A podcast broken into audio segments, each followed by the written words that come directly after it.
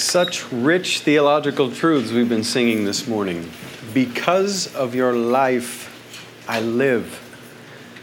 Wow, my heart is full. Thank you, Kenny and team, for helping us have our hearts and our minds oriented toward Passion Week, toward Holy Week.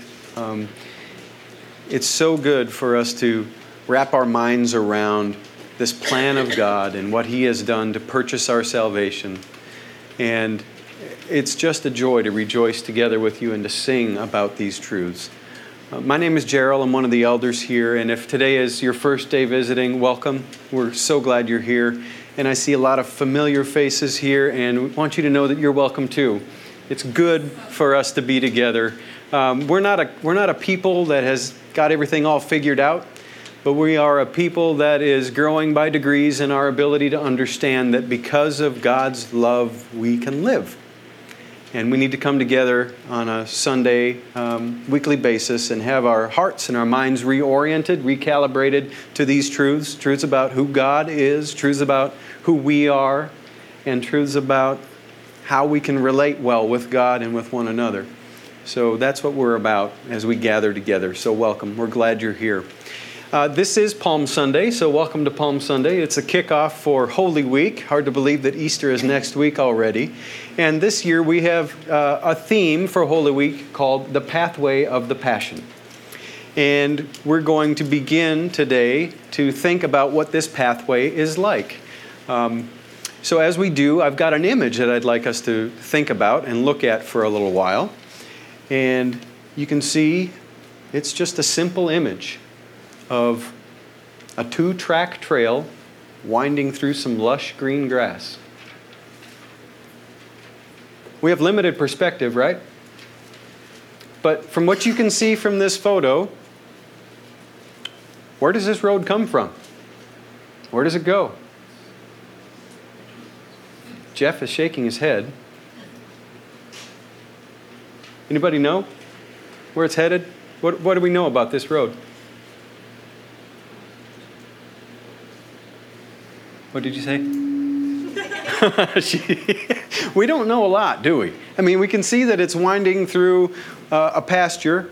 It looks like it may turn or veer to the left down there as it approaches the horizon. Uh, but we don't know a lot about it, do we? We uh, we can just see that first service somebody said, they get rain there. Yeah. It doesn't look like Southern California, does it? Actually, it reminds me an awful lot of the upper Midwest in about late June. Lush green grass, and um, as a rancher, I envision cattle over there behind that thicket to the left, right? Um, they're there because it's the heat of the day. They're seeking shade. They're laying down because they're well-fed, because look at the richness of the lush grass. Um, but anyway, the point is, is we can look at this road and tell some things about it because we're standing on the ground. We're on ground level, and we have one perspective, and that's the perspective of the photographer. But if we were to rise above that, get in an airplane or something and get five thousand feet or so above the ground and look down on this road, we'd be able to tell a little more about it, right? We might be able to see that it actually starts as a two-track trail on some more major road. And we might be able to tell that it goes somewhere. Maybe it's just to a watering hole and then turns back around and goes back out.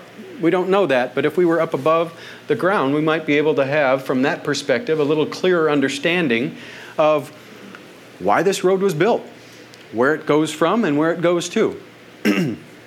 So this week, as we are kicking off Passion Week, we're going to look at the pathway of the Passion, and we're going to look at it from a couple of perspectives. We're going to look at it from ground level, from the human perspective. What did the pathway of the Passion, as Jesus walked that, what did that appear to look like to humans who were there with Him? And then, by God's grace, through the use of the Word, we'll be able to stand up above that from maybe five thousand feet and look down on that pathway, have a different perspective, a divine perspective, and seek to discern what that pathway of the Passion looked like. Where was it leading from? Where was it leading to? And why was it engineered in that way?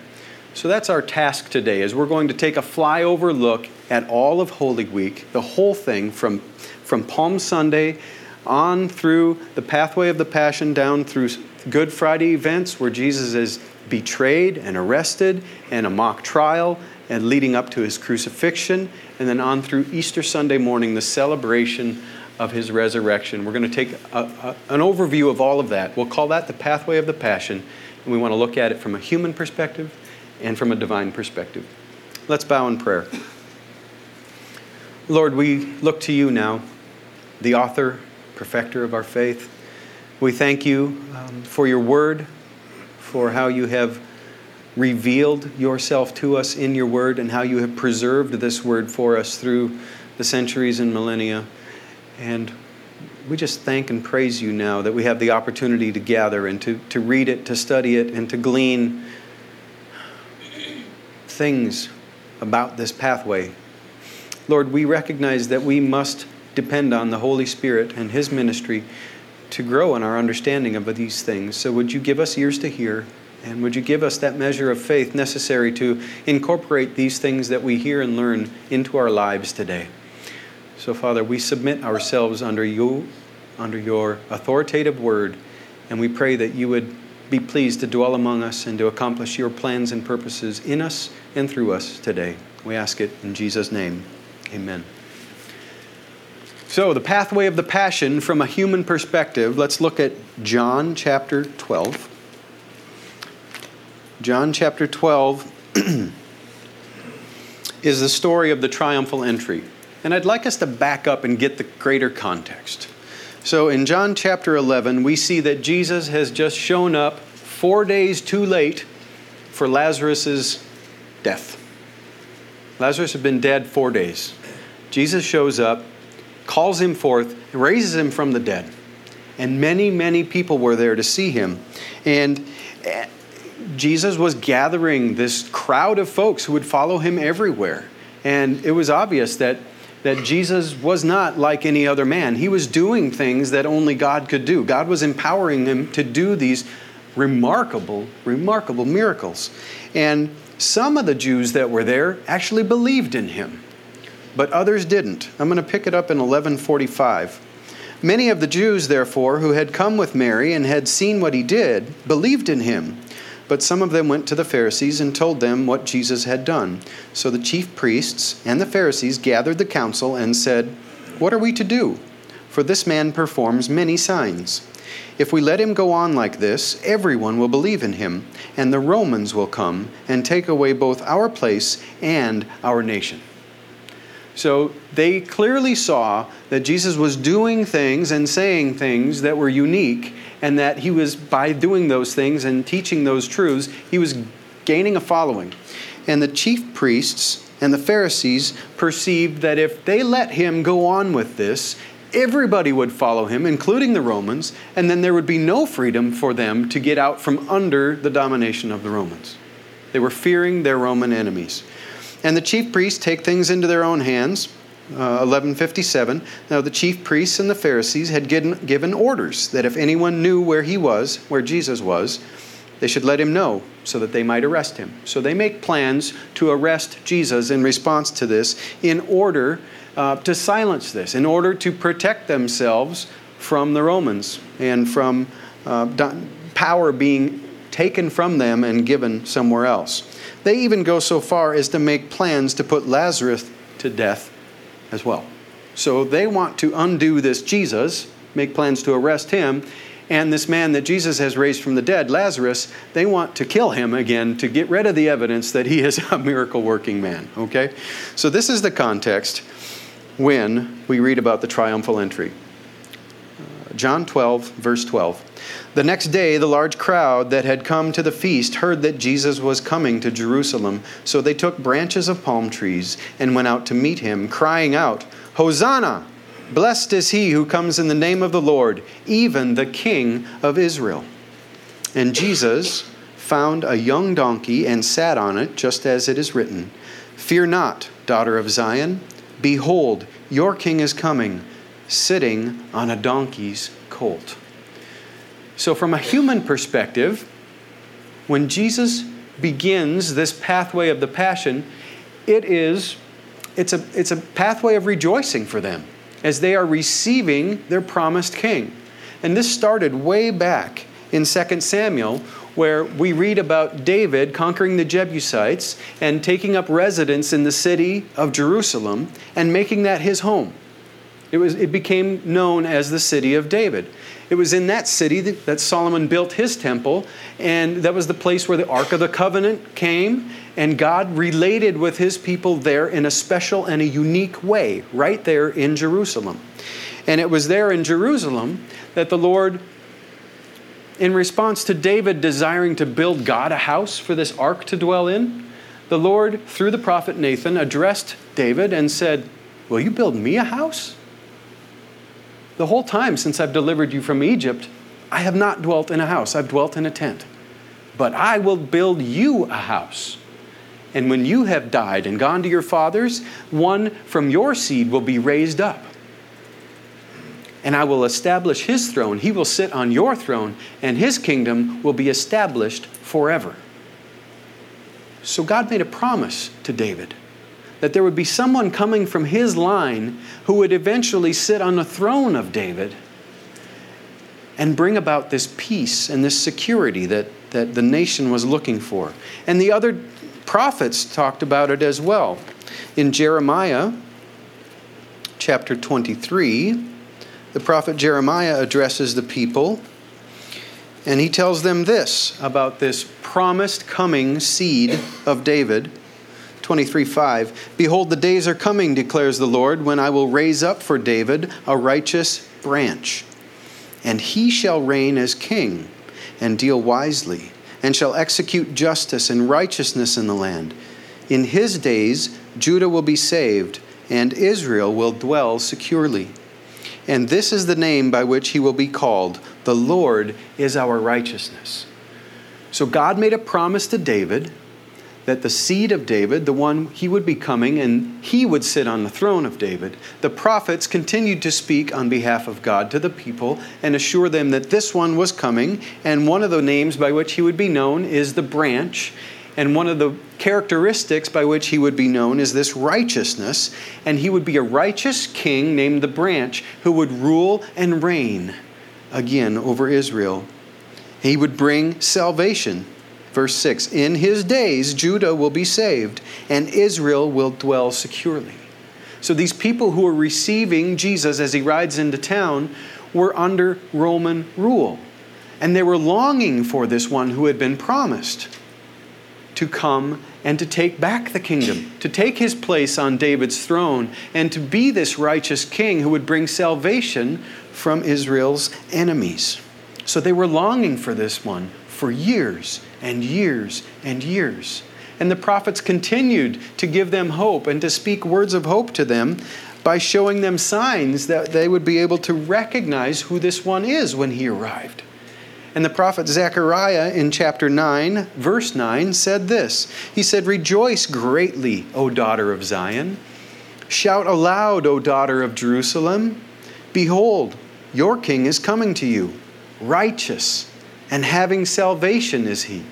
Does that sound familiar from Jeremiah twenty-three? He's this righteous one who, when he comes and he rules, he will reign as king and he will bring salvation. "He's humble and mounted on a donkey, on a colt, the foal of a donkey. I will cut off the chariot from Ephraim and the war horse from Jerusalem, and the battle bow shall be cut off, and he shall speak peace to the nations. His rule shall be from sea to sea, and from the river to the ends of the earth." So this one was going to come in a very unique and specific way. He was going to come and be the one that the prophets had, had foretold to the people. He would be recognizable when he showed up in this manner. He was going to be the one who was righteous. He would bring salvation with him, and his reign would be from sea to sea, from the river to the ends of the earth. In other words, his reign would know no bounds. They would be living securely under this king that they had been promised they would receive.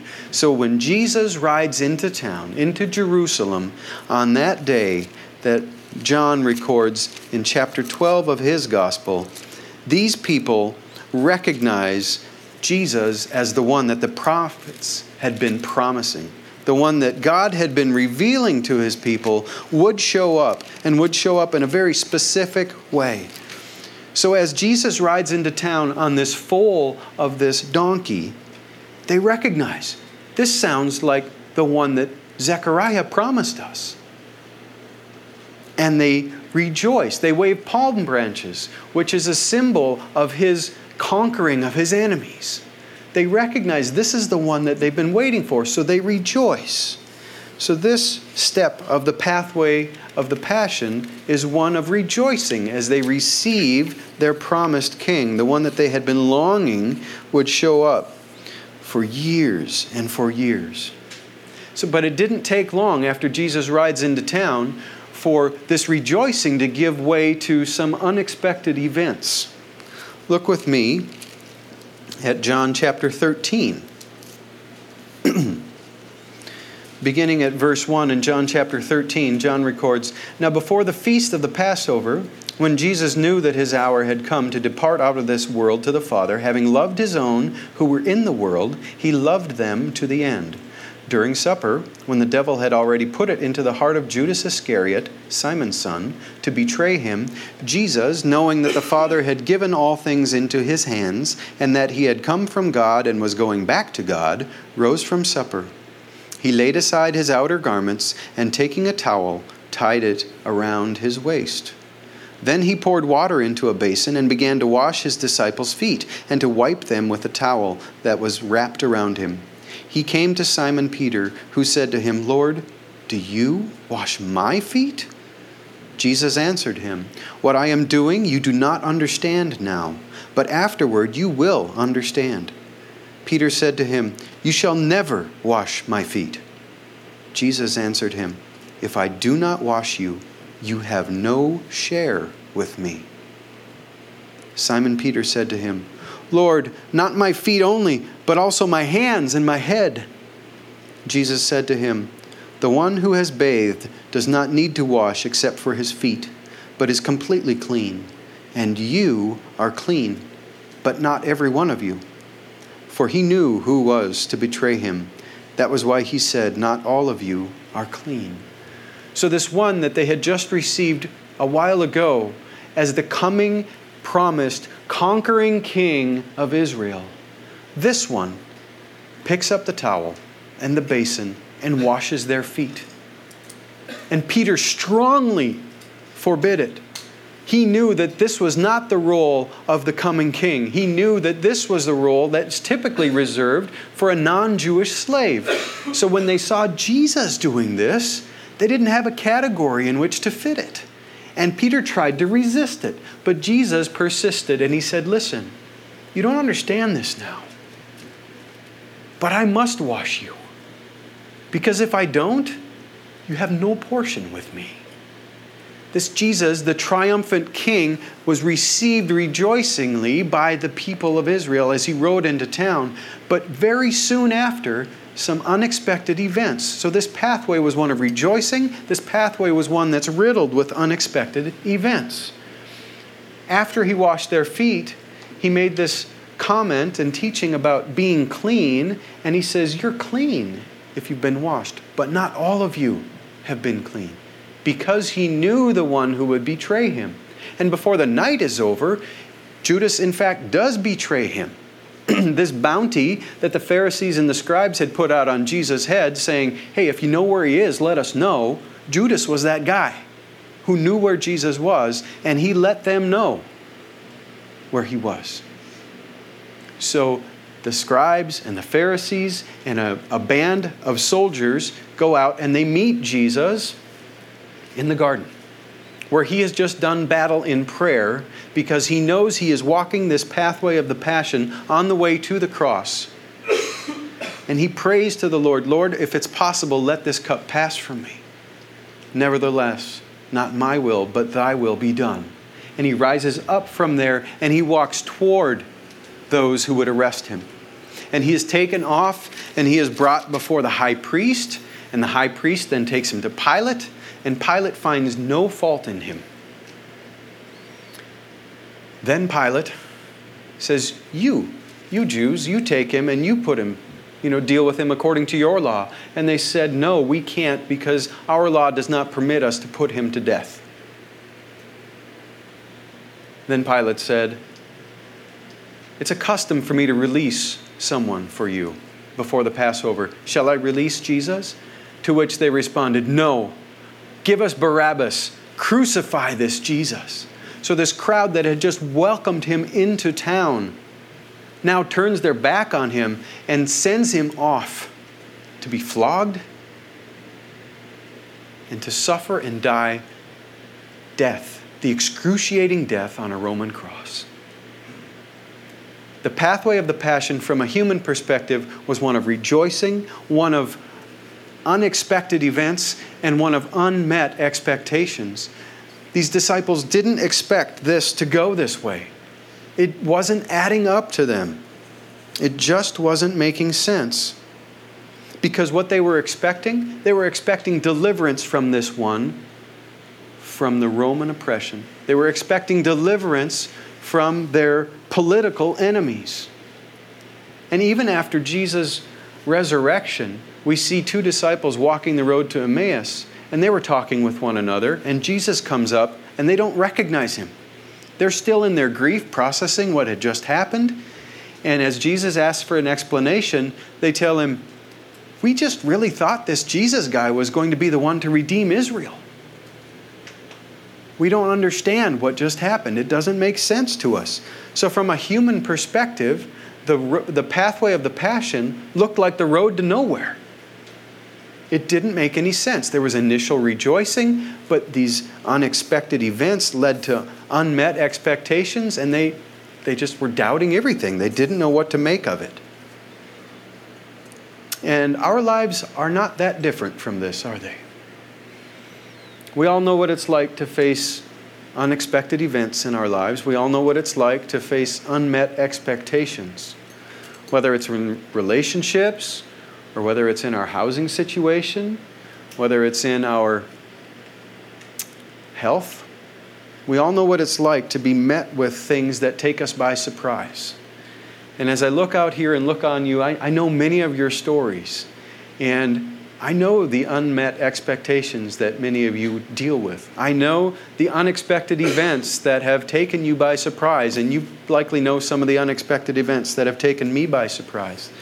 One that comes very clear to me uh, came to the family of Drew and Jen Bryson this last week. Uh, many of you know Drew and Jen. They're fantastic folks who have a heart for orphans. And they have decided, they had done foster care in the past, and they have decided that God is leading them to be involved in foster care with the option for adoption um, now, presently. And they recognized that because of L A County's laws of what it means to bring a couple of extra kids into your family, that that meant they would have to have a home that was larger than their two-bedroom apartment that they had been living in. So they began to pray, and we began to pray with them, that the Lord would provide for them a house, provide for them something that had like four bedrooms so that they could have room to welcome these foster children into their family and to display the love of Christ to them in a way that they may not have seen before. So we prayed, and it was a week or two later that the Lord answered, and they were able to sign um, the lease on a home that had four bedrooms in it. It seemed to be the exact answer to our prayers, and there was much rejoicing. And a week ago yesterday was move-in day, and they're meticulous people who are very prepared, and they had all the boxes packed ahead of time. So they promised that this was going to be a quick move and they'll get everything over there. And they had an army of folks show up to help them move. And they began to unpack boxes. And Saturday night, um, they desired, they had clear expectations that they would be rejoicing in their new home and having a restful night on the heels of an exhausting day of moving. Saturday night was not that night for them. It was not It did not meet their expectations. Um, after church Sunday, I received an email. It only had about three sentences in it, but what I read in those three sentences was horrifying. It was a friend of the Brysons calling the elders to come around and pray for them because when they got there, they discovered that there were other folks' things living in that home rent-free that didn't belong there. They thought they owned the place, but they didn't, and an exterminator needed to be called. And they discovered that there was no hot water, and they discovered that there was a gas leak. This kind of starts to sound like a slumlord's nightmare, doesn't it? So I was afraid of what they had gotten themselves into, and we began to pray. So that first night that they anticipated being restful and rejoicing in their new home was anything but that. Those expectations went unmet. But let me tell you, God had made provision for them because they still had a few days of rent that they had paid on their apartment. So Sunday afternoon, they moved back into the apartment with a few essentials. And their landlord ended up acting like a rock star.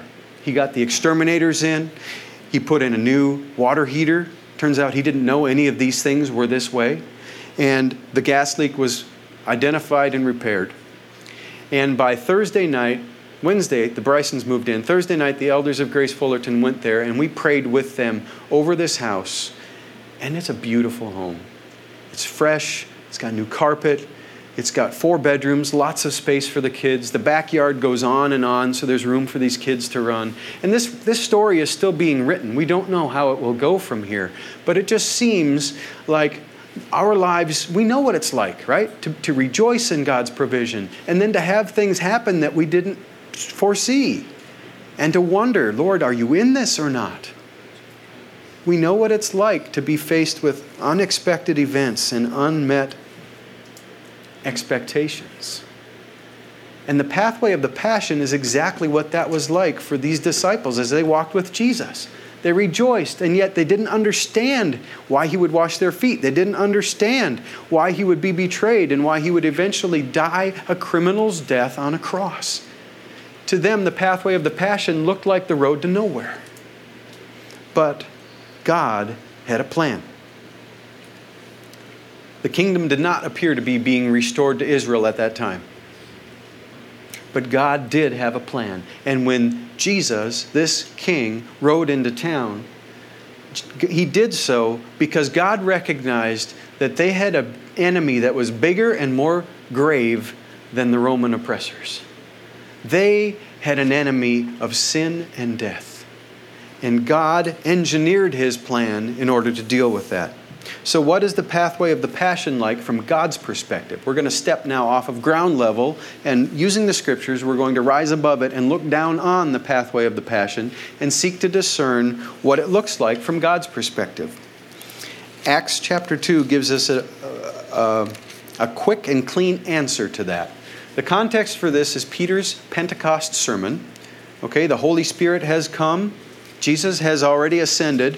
The Spirit comes, and what happens is the disciples begin proclaiming the good news of God in languages that they didn't know before, but now they, they're doing it in languages so that the people that are in Jerusalem from everywhere can hear it. And some people mock and say that they're doing this because they're filled with new wine. They're saying they're drunk. That's why they're talking in this way. Peter stands up to set the record straight, and as he is doing that, he explains in verse twenty-three what happened. He said, "This Jesus delivered up according to the definite plan and foreknowledge of God." So the short answer to what is the pathway of the Passion like from a divine perspective, it is a necessary thing according to the definite plan and foreknowledge of God. God had a definite plan to deal with the, the deepest enemies that the Israelites and all mankind have, and that is the enemy of sin and death. The enemy as characterized by and, and uh, led by the devil. So turn with me to Hebrews chapter two. The author of Hebrews will help us understand what this pathway of the Passion is like from a divine perspective. Why, why God chose to make this pathway the way he did. And the fact is that the pathway of the Passion is an intentionally engineered path for deliverance from our greatest enemy, the devil.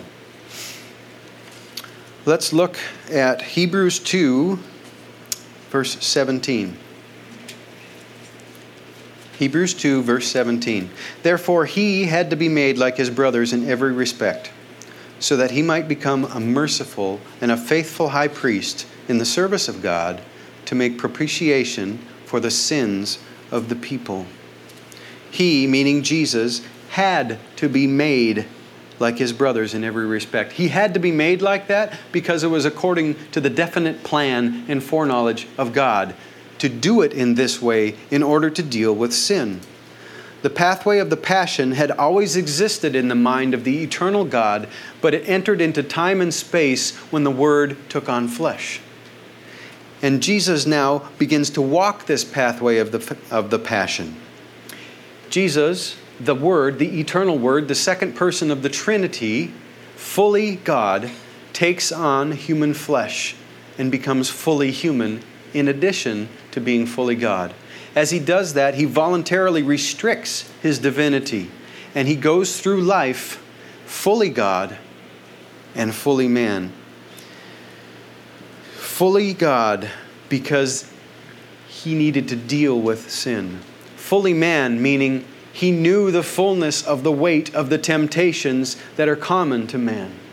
That means all the temptations that you face and all the temptations that I face, whether they have their origin in the flesh, or they have their origin in the world, or they have their origin in the demonic forces.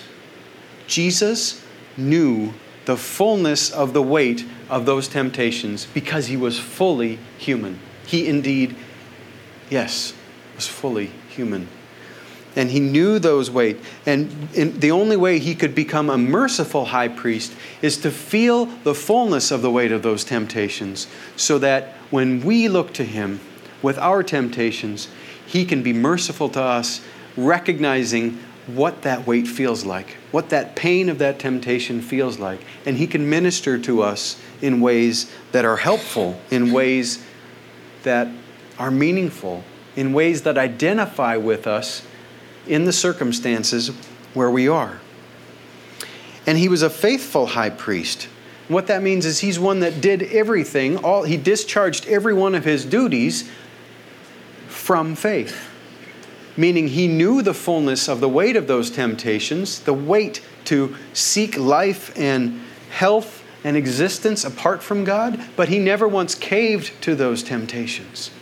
He was a faithful high priest.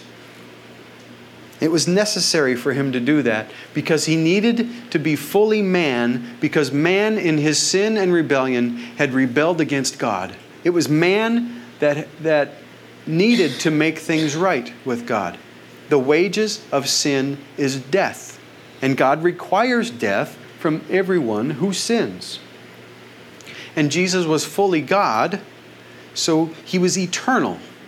And when he shed his blood on the cross, because he had never sinned, it was not required to make payment for his sins, so it became eligible to be applied to my sins, to your sins. And because he was fully God, eternal, he could make that sacrifice once, and it would be effective to cover the sins of all humankind from the beginning of time through the end of this age.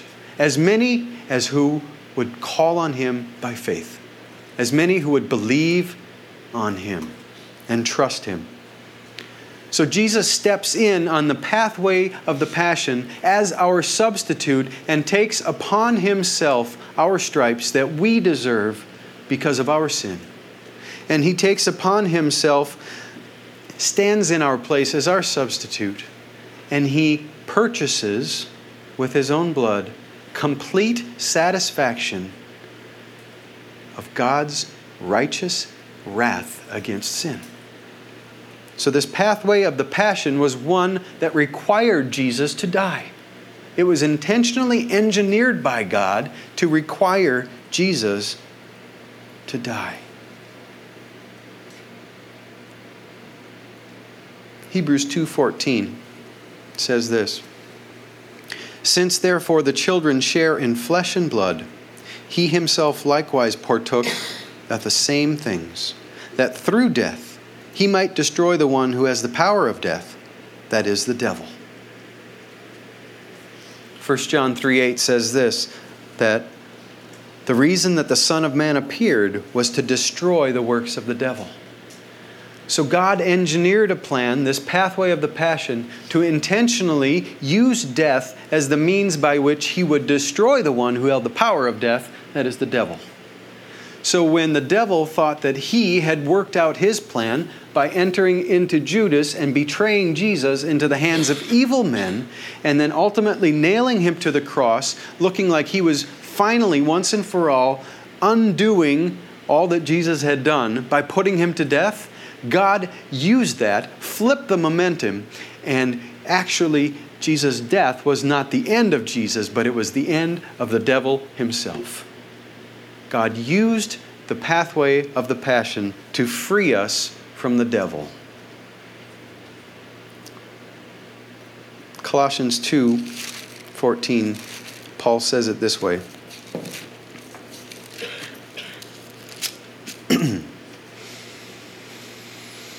I'll begin reading at thirteen. And you who were dead in your trespasses and the uncircumcision of your flesh, God made alive together with him, having forgiven us all our trespasses. By canceling the record of debt that stood against us with its legal demands, he set aside, nailing it to the cross. He disarmed the rulers and the authorities, and he put them to open shame by triumphing over them in him. So God takes the momentum of the enemy as he seeks to destroy Jesus, flips it on himself where that momentum ends up destroying the enemy instead of Jesus. The pathway of a, the passion is engineered and meticulously mapped out death blow to the devil. Listen to Charles Spurgeon as he speaks about this.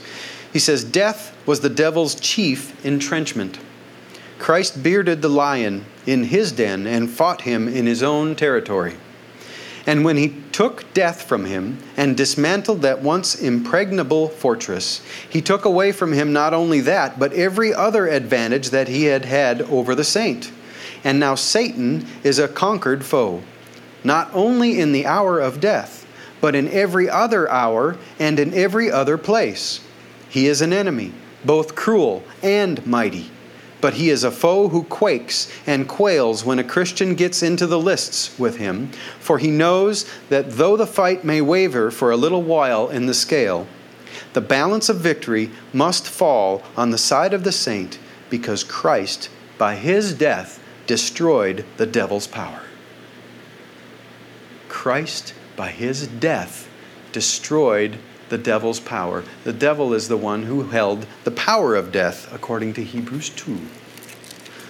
So this pathway of the passion is an intentionally engineered plan of God, according to the will of God, to destroy the devil. Hebrews two fifteen. God wasn't satisfied merely to destroy the devil. He engineered this plan to free the captives. Verse fifteen, and to deliver all those who through fear of death were subject to lifelong slavery. Through fear of death. So he destroyed the one who held the power of death, which is the devil, and he freed the captives who were being held captive by the fear of death. How many of you fear death? When I first thought about it, I thought, I don't fear death. I'm in Christ.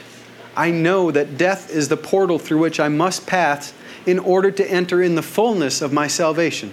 Unless Jesus comes back first, then he would spare us from that. But death is a necessary end to life in this mortal body, on this earth.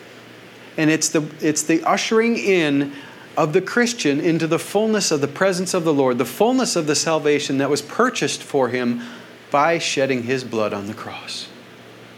So in my head, I don't fear death.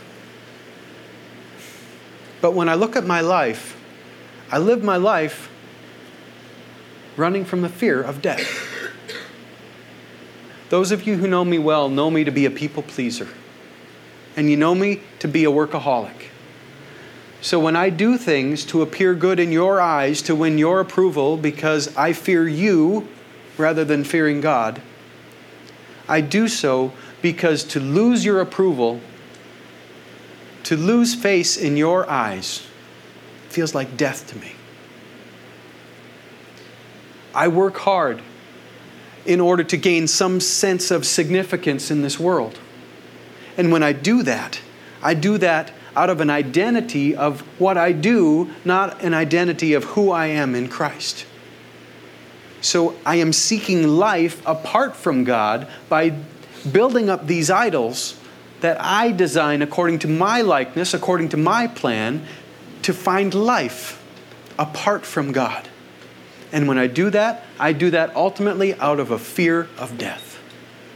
But the good news is, is that the pathway of the passion, God is intentionally engineered so that not only the devil would be defeated, but that you and I could be freed from living a life that ultimately is running from the fear of death. We can enter into the fullness of life that Christ holds out for us by faith in His name, and we can actually live lives of holiness and righteousness. Our motivation can be pure for what we say and for what we do because we rest firmly in the identity that is ours in Christ. If you are in Christ, you are a firstborn child, son, according to Galatians, a firstborn adopted son of the King. That is a secure position. You don't have to do anything to earn God's favor.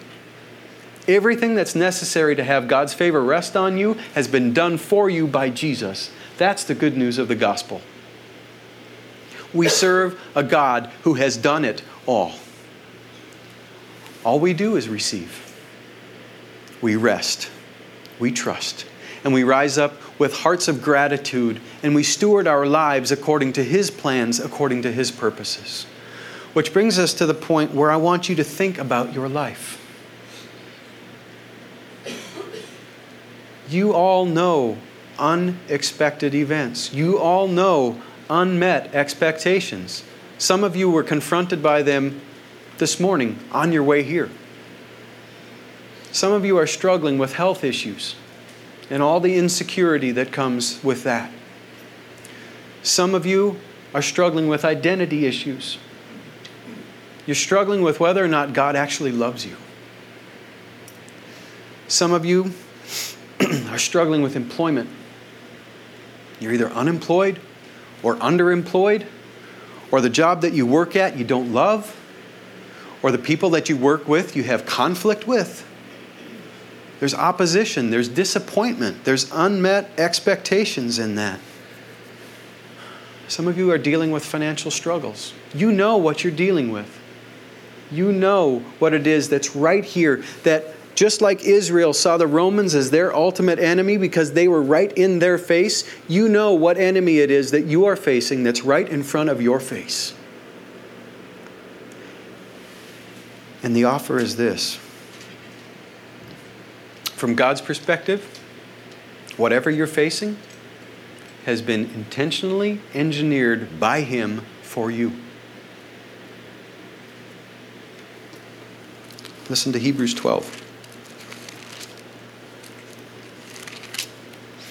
Therefore, since we are surrounded by so great a cloud of witnesses, let us also lay aside every weight and sin which clings so closely, and let us run with endurance the race that is set before us.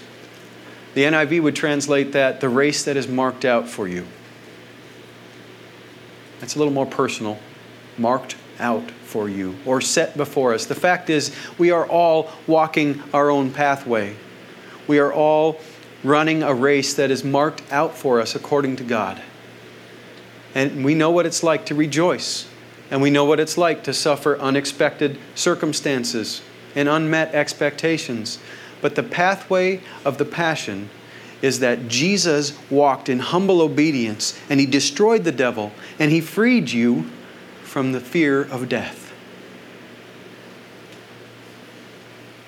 God is at work in those circumstances. As difficult and as painful as it is for you, God is with you in those circumstances. And how do we run with endurance this race in which He has marked out for us? Verse two, looking to Jesus, the founder and the perfecter of our faith, who for the joy that was set before Him endured the cross, despising the shame, and is seated at the right hand of the throne of God. We can walk the path that is marked out for us in faith because Jesus faithfully walked the path that was marked out for Him that led to the cross. His death has secured for us life. So turning back to Hebrews two, How shall we respond to this news? Hebrews two eighteen says this, "For because he himself has suffered when tempted, he is able to help those who are being tempted." So as you walk your pathway and you come face to face with those familiar temptations or maybe new temptations, you can go to your merciful, faithful high priest because he has been tempted. And he's able to help those who are being tempted. Hebrews four, verse fourteen helps us understand how to respond in this way. "Since then we have a great high priest who has passed through the heavens, Jesus, the Son of God, let us hold fast our confession. For we do not have a high priest who is unable to sympathize with our weaknesses, but one who in every respect has been tempted as we are, yet without sin. Let us then with confidence draw near to the throne of grace, that we may receive mercy and find grace to help in time of need." So as we meditate on this pathway of the Passion, this intentionally engineered path that God has mapped out for Jesus in order to purchase our salvation, to free us from the power of the devil and to free us from the fear of death, let's marvel at this greatness of this salvation. Let's worship the one who engineered it. And let's find life in His name and hope to meet the challenges of our path as we walk our path with faith, to respond to those circumstances with faith, because the one who purchased our salvation is a merciful and a faithful high priest. And he's offered to, he's able to offer you grace and help in your hour of need. So what are you facing today? What are your unexpected circumstances? What are your unmet expectations? Filter those through this. They're part of a race that God has marked out for you. His favor rests upon you if you are in Christ. If it's hard, it does not mean that He doesn't love you. His grace is sufficient for you and for me to meet you in the pain, to meet you in those circumstances, and to allow you to respond with faith, to enter into the fullness of the life that He has purchased for you, because He was not with, willing to withhold anything in order to purchase you His salvation. He gave you His precious Son. It cost Him everything. So we can follow Him and lean into Him and find in Him the grace and the mercy and the help to help us in our time of need. Let's pray and let's spend some time in silence responding to this one who engineered this pathway of the Passion. Father, help us. Help us to comprehend the magnitude of the love that You displayed by putting Jesus, the one who knew no sin, on the cross to be sin for us, that in Him we might become the righteousness of God. Help us to comprehend that and to love it, and for that to fuel worship in us. Lord, if there's some among us today that haven't trusted You as Savior, I pray that You by Your Spirit would draw them and they would make that transaction with You today. They would receive You as Lord and Christ and would find their freedom from the devil, freedom from the fear of death, and the abundant life that You have promised all those who would trust You by faith. Lord, for those who are in Christ and faced with difficult circumstances, I pray that You would meet them right there in the midst of that temptation, that You would provide help and hope. You would be their strength. You would fuel their faithfulness, and that You would be worshiped and glorified as You do. So, Lord, we humble ourselves under Your mighty hand. We present ourselves to You. Be pleased to give us ears to hear now as You continue to minister to us in the silence through the ministry of Your Spirit. Please empower us to respond to these truths about You with faith. We ask these blessings now in Jesus' name, the one who purchased our salvation. We love You. We praise You. Amen.